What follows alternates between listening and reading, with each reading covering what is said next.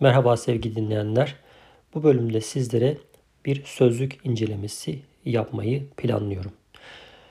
Nereden böyle bir fikir çıktı? Aklıma nereden geldi? İsterseniz oradan bir başlayalım. Geçtiğimiz günlerde Netflix'te The Professor and the Madman çok izlenenler listesinde yer alan bir filmdi.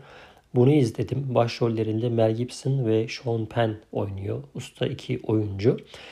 Bunun ötesinde hani sadece oyunculuğuyla sınırlı değil. Her ne kadar film gişede istediği başarıyı elde edemedese de bazı problemler de yaşamış. Mesela yönetmenle alakalı veya prodüksiyon şirketiyle alakalı bazı sıkıntılar olmuş.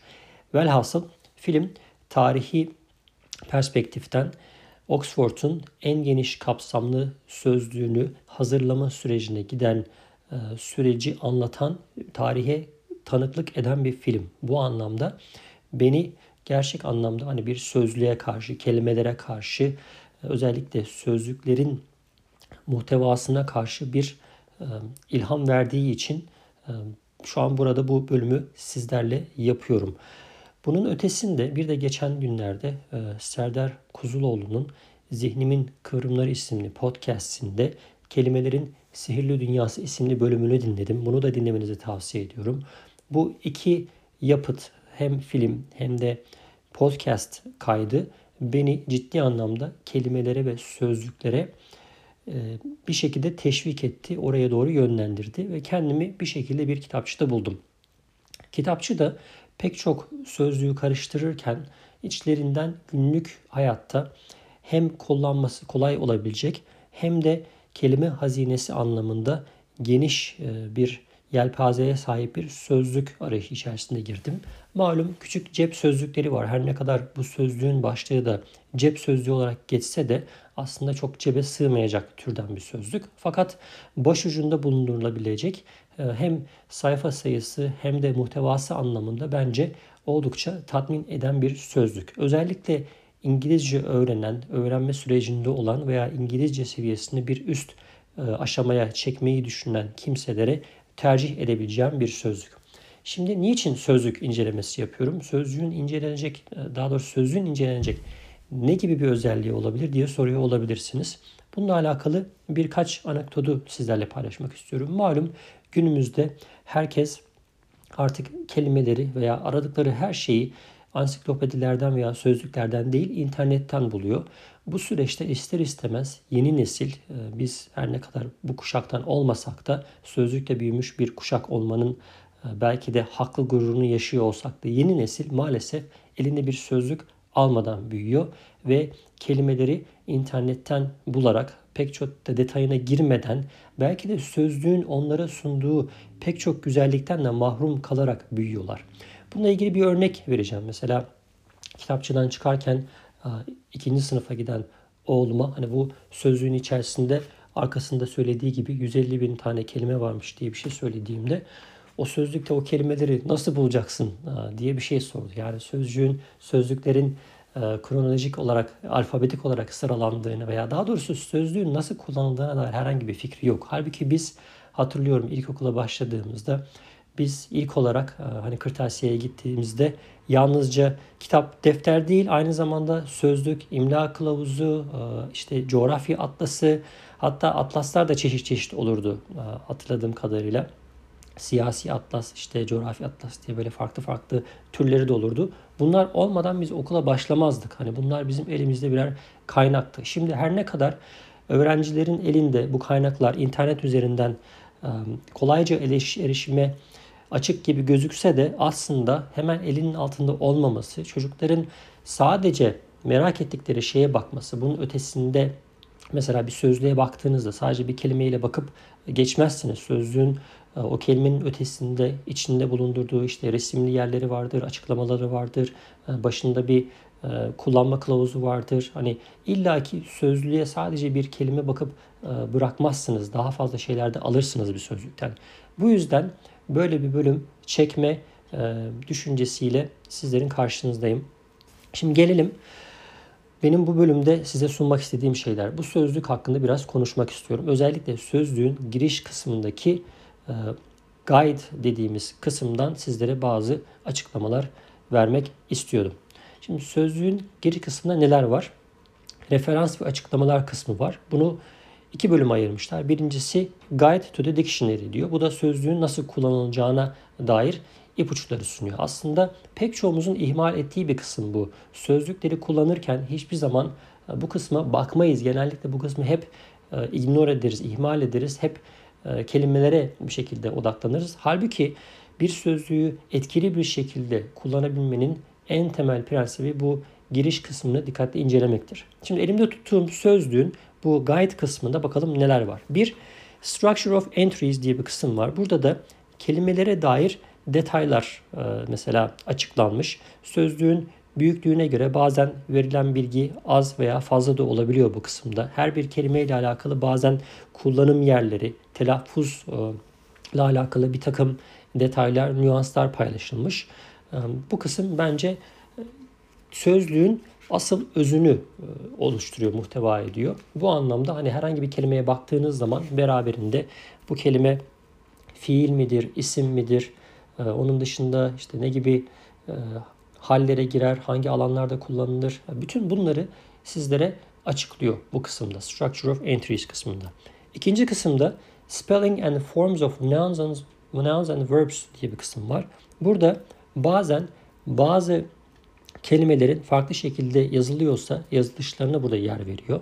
Bunun dışında mesela Oxford American English Dictionary olduğu için bu İngiliz, daha doğrusu Amerikan İngilizcesindeki spelling dediğimiz yazım türlerine bu sözlükte yer verilmiş. Çünkü biliyorsunuz İngiliz İngilizcesinde de bazı kelimeler farklı şekilde yazılabiliyor.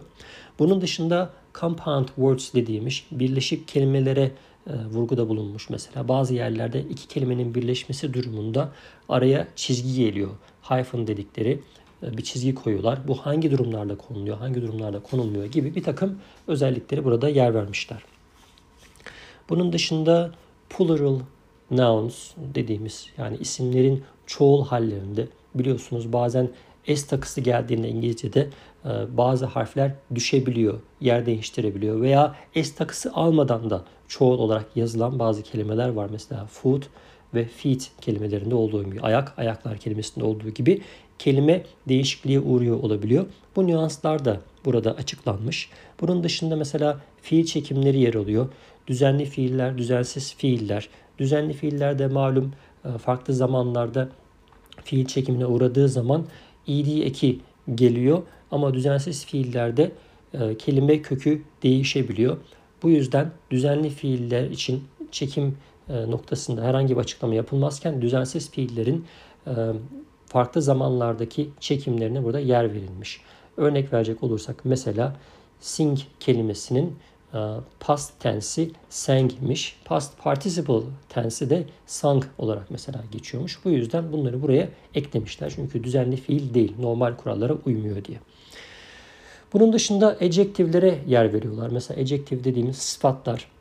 İngilizce'de bir şeyin mesela daha güzel ifade edilebilmesi için biliyorsunuz er ve est ekleri ekleniyor. Örnek mesela great kelimesi harika, greater daha harika ve greatest en harika şeklinde çekim yapılabiliyor.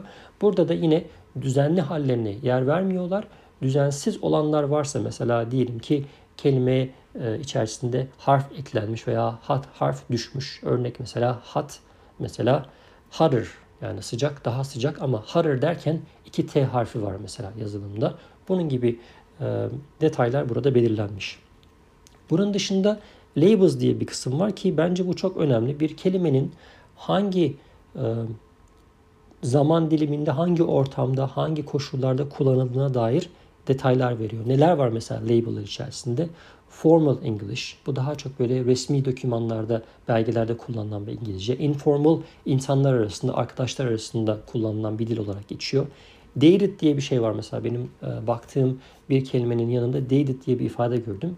Dated de daha ziyade yaşlı insanlar tarafından kullanılan ama şu anda günümüz e, İngilizce konuşanları tarafından pek tercih edilmeyen kelime anlamına geliyor. Old use ifadesi var. Old use'da vakti zamanında kullanılmış, eski İngilizce'de yer alan ama artık şu an tamamen e, kullanımdan kalkmış bir e, kelime olduğunu belirtiyor. Literary ifadesi edebi bir kelime olduğunu, technical bir e, ifade olduğu zaman da teknik e, dilde geçtiğini söyleyen bir takım label'lar var. Bunun dışında cross-reference diye bir bölüm var. Burada da bir kelimenin varsa farklı yazım şekilleri aynı manaya geliyorsa, mesela tamamen farklı bir kelime de aynı anlama geliyorsa eş anlamlarını da burada eklemişler. Bir sonraki bölüm oldukça ilginç bulduğum kısım pronunciation kısmı. Bizim belki de İngilizce öğrenen insanlar olarak en çok zorlandığımız kısımlardan bir tanesi pronunciation, yani telaffuz. Telaffuzda ilginç olan şey şu, biliyorsunuz İngilizce fonetik bir dil değil. Yani yazıldığı gibi okunmuyor. Türkçe'de yirmi dokuz harf varsa bunların hepsi aynı o şekilde yazılıyor ve okunuyor. Bunun dışında bir ses yok aslında Türkçe'de. Fakat İngilizce'de böyle değil. Her ne kadar yirmi altı harf olsa da okunurken bir harf birden farklı şekillerde söylenebiliyor. Örneğin A harfinin üç farklı telaffuzu var. Hat, day, lot. Bunların üçündeki A harfinin ayrı bir A'ya tekabül ettiğini söylüyor sözlük. Ben her ne kadar bunları düzgün söyleyemiyor olsam da. Bunun dışında yine E harfi dört farklı şekilde telaffuz edilebiliyor.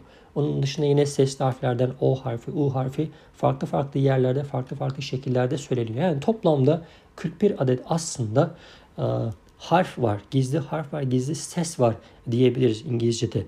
Kullanımda, telaffuzda geçen kırk bir farklı ses var. Bunların da her birinin ayrı bir sembolü var. Sembollerle ifade ediliyor. Bunları hepimiz görmüşüzdür. Bir sözlüğü karıştırdığımız, özellikle İngiliz İngilizcesi veya İngilizceden İngilizceye çeviri yapan bir sözlükte bu telaffuzlar mutlaka yer alır okuyucunun öğrenmesi açısından. Çoğu zaman da biz bunları anlamayız. Bunların hani nasıl çıkarıldığını, ses olarak nasıl çıkarıldığını çok fazla anlamayız ki günümüz İngilizcesinde veya İngiliz eğitiminde, okullardaki eğitimlerde de bunun fonetiğin aslında ihmal edildiği ve öğrencilerin seslerin çıkışlarında zorlandıklarını söylediğine dair de bir bilgi verebiliriz. Bunun dışında yabancı dilden geçmiş bir takım sesli harfler de var. Mesela dört adet harf eklenmiş buraya, bu kırk bir sesin dışında dört tane daha ses eklenmiş. Bunlar da yine Fransızca'da ve Almanca'da geçen kelimeler olarak veya ses olarak karşımıza çıkıyor. Bunun dışında neler var? Syllable breaks diye bir kısım var. Bu da aslında bizim çok aşina olmadığımız İngilizce'de syllable dedikleri, yani hecelemenin olduğunu söyleyen bir kısım. Hecelerin nasıl yazıldığına dair, nasıl kelimenin hecelere ayrıldığına dair bir anekdot da var burada aslında. Sözün içerisinde her bir kelimenin heceleriyle yazıldığını fark ediyor insan dikkatli baktığı zaman. Bu da ayrı bir bilgi olarak karşımıza çıkıyor. Evet, bunlar sözlüğün Guide to the Dictionary kısmında geçen bilgiler. Bir de Reference section'ı var. Bu da referans bilgileri muhteva eden bir kısım. Burada daha çok bilgi verilmiş. Neler var mesela? Özellikle Amerikan okuyucusuna veya Amerika'da yaşayan bir kimseye hitap ettiği için U S Presidents, yani Amerikan başkanlarının kronolojik bir listesi var. Ardından yine Amerika'da yer alan eyaletlerin hem kısaltmaları, traditional kısaltmaları, vakti zamanında nasıl kısaltıldığı ve günümüzde posta servisini kullandığı kısaltmaları. Ben burada hemen bir örnek vermek istiyorum. Mesela Massachusetts eyaletinin kısaltması normalde mesela eski zamanlarda M A S S, yani Mass şeklindeymiş. Hala daha bu kısaltma devam ediyor. Günlük hayatta görebiliyorsunuz. Ama posta anlamında kısaltması M A, yani M A harflerinden oluşuyor. Başkenti de Boston diye burada bir not düşelim ve geçelim. Onun dışında Countries of the World diye bir kısım var. Bu da güzel aslında.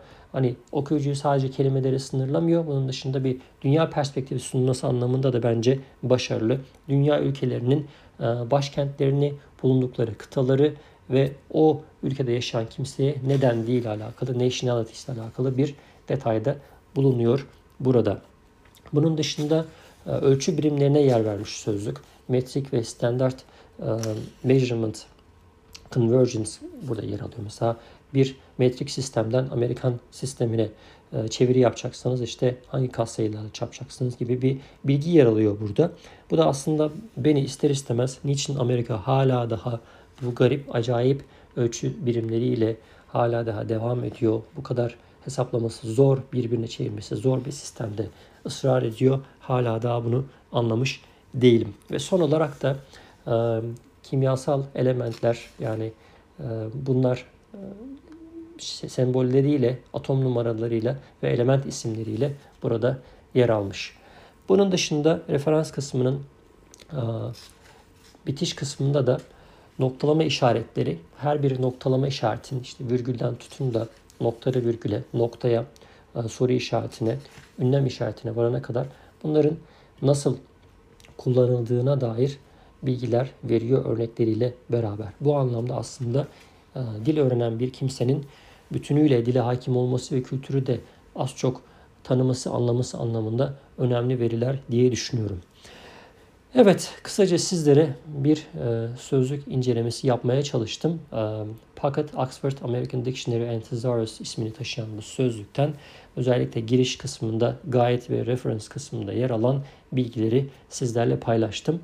Umarım bu bilgiler sizin için faydalı olmuştur. Bundan sonra İngilizce öğrenen veya sözlüğe bakma ihtiyacı duyan kimselere bu anlamda sözlüğün bu giriş kısmını da ihmal etmemelerini hatırlatan bir çalışma olmuştur diye umut ediyorum.